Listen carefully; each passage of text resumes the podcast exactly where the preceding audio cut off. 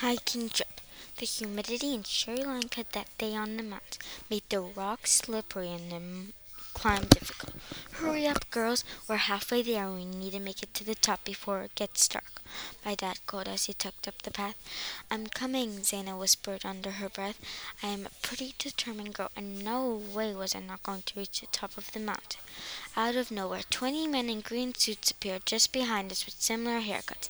Squeak! The sound of their bro- boots broke the silence on the mountain.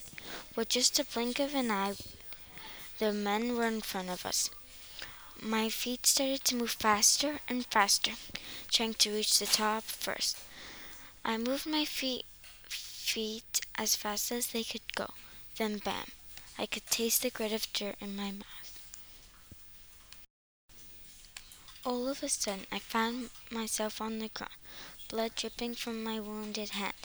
I tried not to scream because probably the whole world would hear me.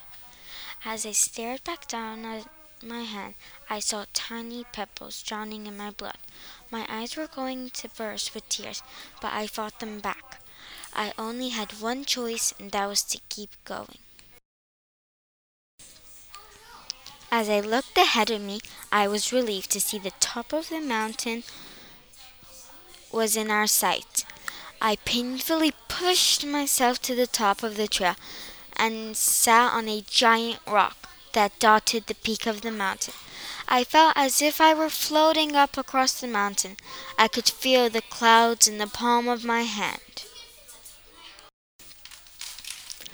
As the troop of military men arrived to the top, some of the men came over beside me with a ra- tiny bag. One of the men took out some bandages and cotton. I anxiously held my palm up to the man who knelt beside me.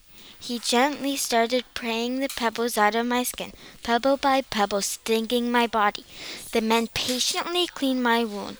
With fighting back the tears, I was scared to look back down and face the blood. Down I looked with the bandage on my hand. I was good as new.